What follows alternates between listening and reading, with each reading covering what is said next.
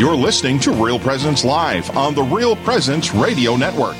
Join in the conversation on our Facebook page or on Twitter. And be sure to like and follow us for more great Catholic content. Now, back to the show.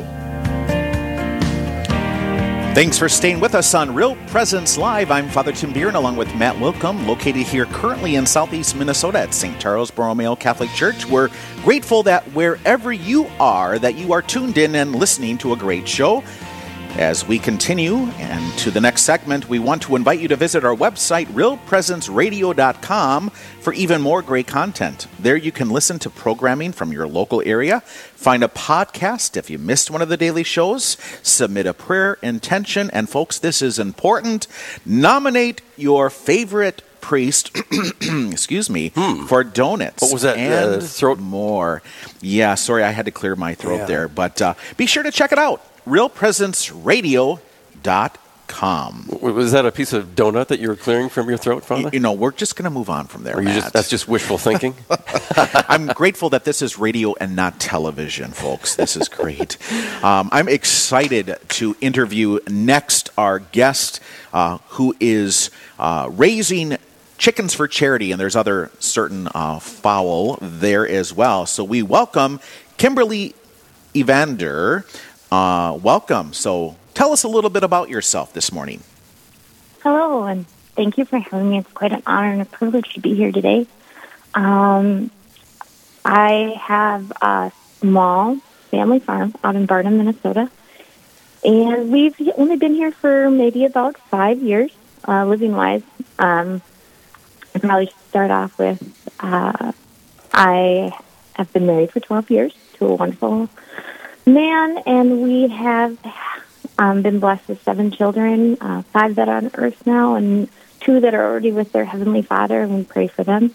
And we hope that they're praying for us as well and looking out for their family. And, um, well, I guess it just kind of came about from our travels. When we first got married, my husband was in the active duty military, and we traveled around a lot. And um, as our children started to grow, we were able to have the opportunity to move back to Minnesota. And through our travels, um, my interest in farming just kind of grew and developed from there, and I started to learn more and educate myself. And when we were able to actually move into an area where we got to settle down, Um, we intentionally got ourselves a farm, a place out in the country, because we just enjoy the outdoors and that thing. And um, that's kind of where a hobby started to form, I should say. Uh, it didn't start off with the plan of growing into a business or anything of that nature. It was more so something we could do for our family to help teach our children some good values about all the beautiful things God has created in this world, and appreciating the big and small things, and just showing them what, you know, a good day's work can really get and the value of that.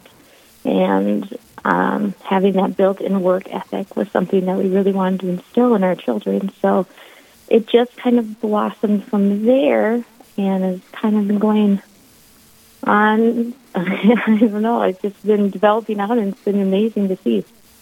You certainly uh, describe a great concept that I think most of us, myself included, have not heard of with this opportunity. But what you did describe is a beautiful reminder that in rural life, rural life, our Catholic faith is rooted.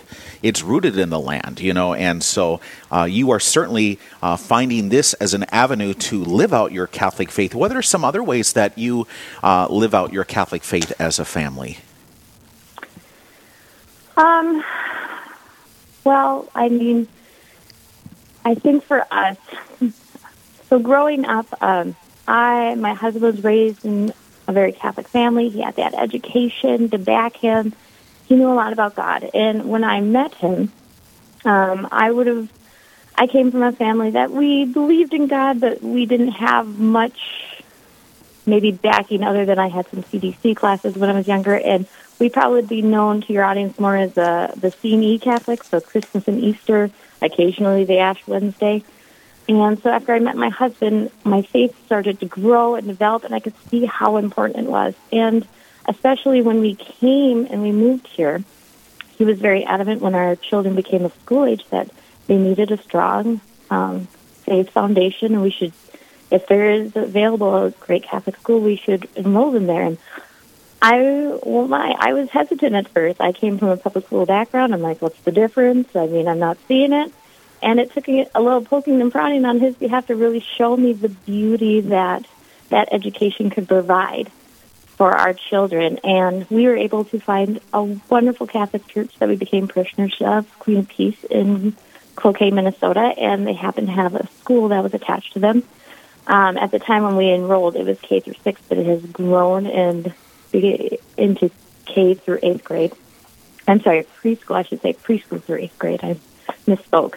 Um, and so it's wonderful in that regard because now we are seeing that actual teaching that our school is providing, the things that we really enforce at home and want to share with our children about our faith. We are seeing that being reinforced in their Catholic education. So when they come home and they are just lighting up with what they learned about Jesus Christ that day and all the other academic portions and how it gets tied together, it's just amazing to see. And that's kind of how um, this change of pace on how our business for poultry became this idea of um, chicken for charity, as you've labeled it.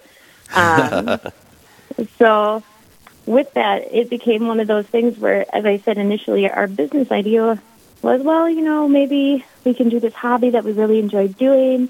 We can kind of maybe get a smaller fund for building up for things for our family over time and to do things, whether it's go on a vacation or whatever the case is. I mean, as a farmer, you do you do not make a lot of profit out there, especially as a small family farm.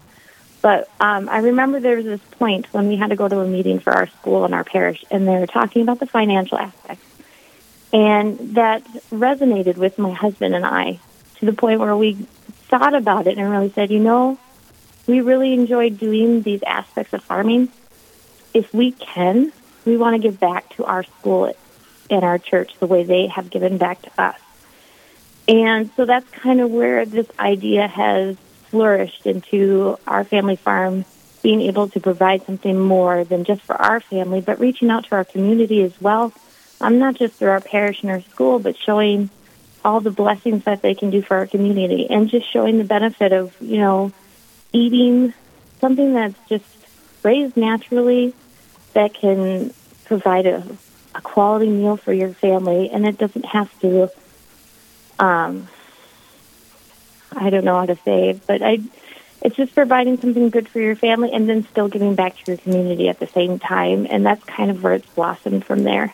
There is certainly something special about being able to uh, receive uh, the uh, the local farmer uh, animals that have been um, prepared, if I want to say it politely, uh, slaughtered uh, for the sake of providing for families and at the same time becoming a benefit to your parish and to your school. Uh, you know, uh, my family, we have uh, small family farm as well, uh, probably a little bit bigger than yours with other uh, things on there. However, uh, chicken cleaning was a ritual that everybody in my family had to take part in. So uh, do you do your own uh, chicken and, and turkey and geese uh, cleaning, or do you send that away, or how does that work? Um, we usually do send it out. Um, we wanted to make sure that we could hit a wide variety in our community and um, to butcher on our own property and make it okay according to U S D A standards. Um, that would have been a very large effort on our behalf. And so we wanted to make sure that we weren't taking away from um, our family life and other aspects that we were doing um, for our kids. So it became more of we want to make sure we're finding out, following our state guidelines, that we're able to provide for other people in the community if they should want it. But we usually send ours out to a U S D A butcher. But the wonderful thing in our area is we were able to find another actual family farm who is not too far from us. Um, they're in Sturgeon Lake, Minnesota. And they have, it's just been a blessing to have them so close. Um, it really helps as far as getting our chickens and our turkeys and our geese to the butcher Um, when they need to, and then having it available for our customers right away. Uh, I know that there are some farmers who sometimes have to travel across state in order to get it to the butcher that they need if they are not able to process on their farm. And there's just a lot of different guidelines that you have to follow to make sure food safety and other things are being met. So it's just been a wonderful blessing that they're so close and that they can provide that service for us in our community. It is certainly a blessing, but even more so a blessing that folks can purchase these chickens, turkeys, and geese, uh, knowing that they were raised locally on the farm, that they were cared for, that this is part of the circle of life, and uh, as you appropriately get them butchered. Um, you know, I have to share a personal story, Kimberly. Um, every single year we butcher chickens. Guess what?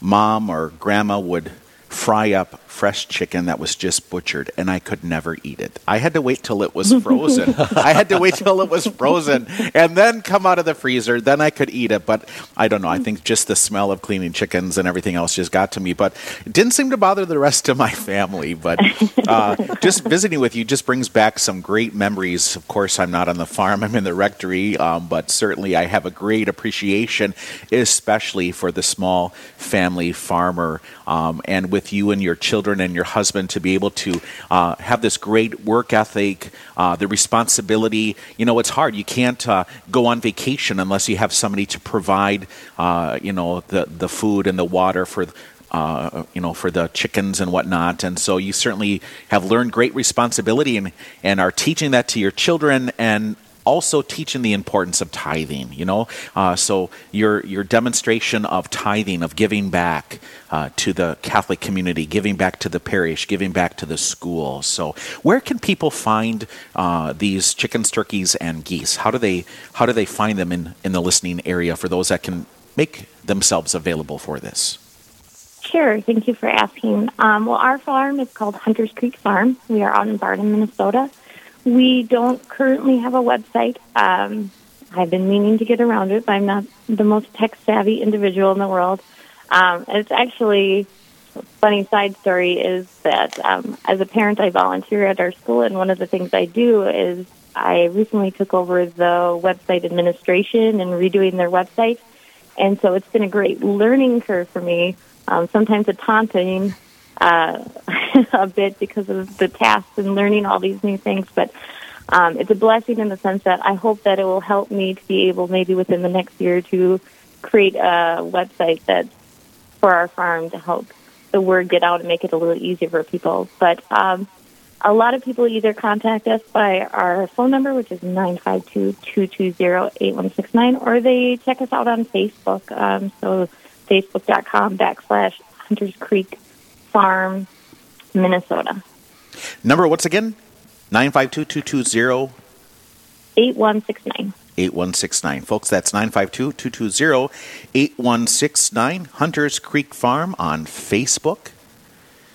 Uh, Kimberly, um, I want to have chicken for lunch. I'm not going to have your chicken. Certainly, I can't have your chicken. But, do you deliver? uh, we do deliver. Maybe not that far, but no. We deliver from Duluth all the way down to the city. So we're trying to make it even easier for people to get good food on their tables for their families. So, and a lot of times, especially in this interesting year we've had with COVID and stuff, and going to different busy establishments like grocery stores. So I know a lot of our customers have really appreciated the fact that we can bring it right to their door and leave it for them. So that's been a, a benefit on our behalf, and I hope for theirs as well. And Kimberly, we've been talking about you, you guys raising chickens for charity. Uh, specifically, where does the profits go? Uh, what what type of, of uh, worthy causes do you support? It's uh, I'm I'm sure it's the church, but then also other perhaps other entities. Um, right now, our focus is towards um, the Queen of, uh, Queen of Peace Catholic School. Um, we're focusing on really getting that uh, school to thrive. Um, it's been present in their community for so long and has been providing so many children with such a wonderful education that we really wanted to continue to help support that, especially since we've seen it be so fruitful for our own children. Um, and so we just want to be able to help keep it going so that more people, whether you're Catholic or Christian, or if you just want a good education in that community, are able to um, put your children through. So although our farm doesn't make a great deal of money, we, this season in particular, we are donating one hundred percent of our profit that we make from this season to the school in order to help cover administration costs and hopefully put towards scholarships, too, for kids that um, their parents want them to attend but didn't know if it would be in the budget, um, especially, again, in some of these uncertain times of jobs and things like that. So um, it's not a huge difference, but we hope that it does make at least a little bit of an impact. And we kind of hope as we grow we can continue to help aid our school in that regard, but then hopefully branch out and maybe hit on some other areas Um, in importance to our community. You've talked about butchering uh, your poultry, but do you also, by any chance, sell eggs? We do. We sell a lot of eggs. Oh, that's um, awesome. Yep, yeah, it's actually kind of where we started out in the beginning. We, just, we had an abundance of eggs, and we didn't always know what to do with them, so a lot of times we were giving them to friends or family.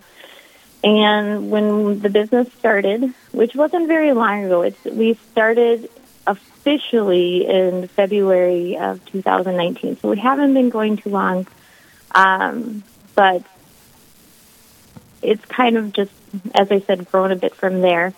Um, so that's kind of where it started, was with eggs. We are we're believers that, you know, God made everything good, and everything the way He made it, we should just let it naturally function the way it is. So right now our chickens, um, it's, we're heading into the winter season.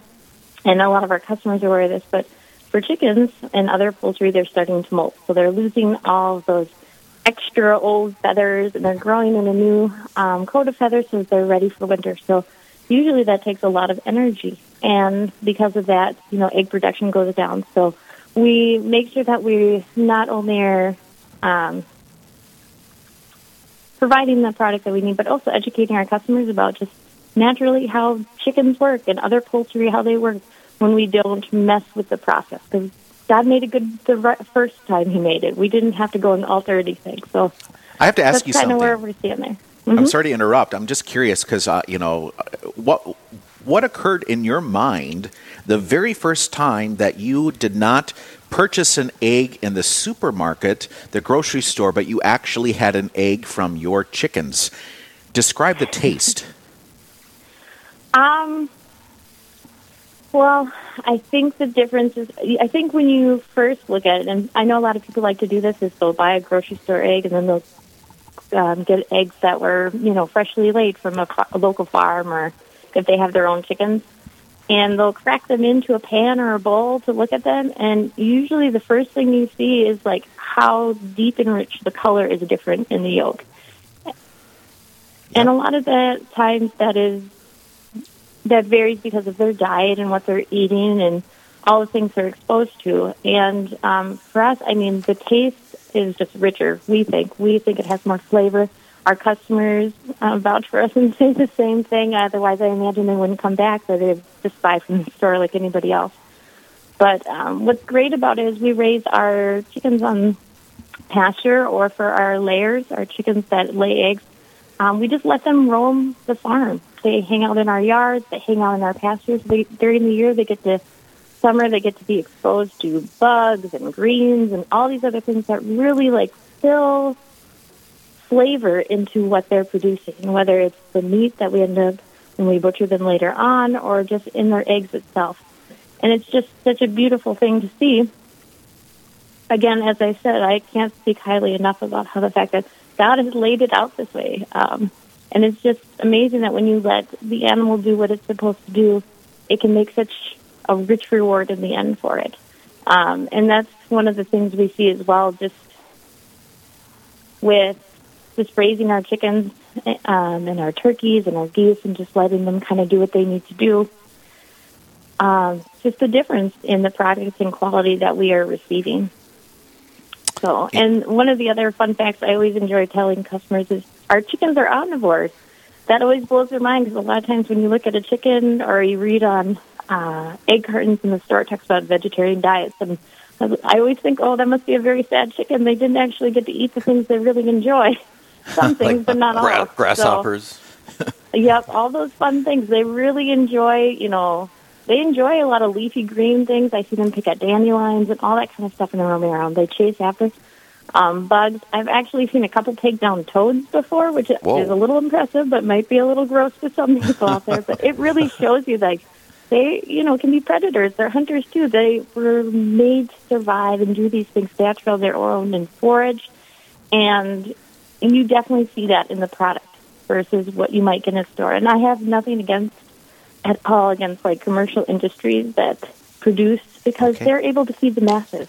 You know, there's only so many far- small farmers, and a lot of us like to stay smaller. We like to provide for our community and the people around us, but our dreams and ambitions aren't to be out there and to be national or global or anything. We enjoy what we do, but we like to keep it at a smaller level because we see the value in working for our community. I mean, for us, it's, we want to make sure that God is first, then it's our family, then it's the farm. Kimberly, certainly what a great gift. You are an inspiration. People can find more at Facebook backslash Hunter's Creek Farm, or they can call nine five two, two two zero, eight one six nine. Thank you so much for joining us, but we have to move on. Up next, we're going to be honoring one of our wonderful spiritual fathers. Stay tuned to Real Presence Live. You do not donut want to miss it. Do not want to miss. This is Real Presence Live, where the focus is not on the evil around us, but on conversion and mercy through the good news that is always good. We're local, engaging, and live on the Real Presence Radio Network.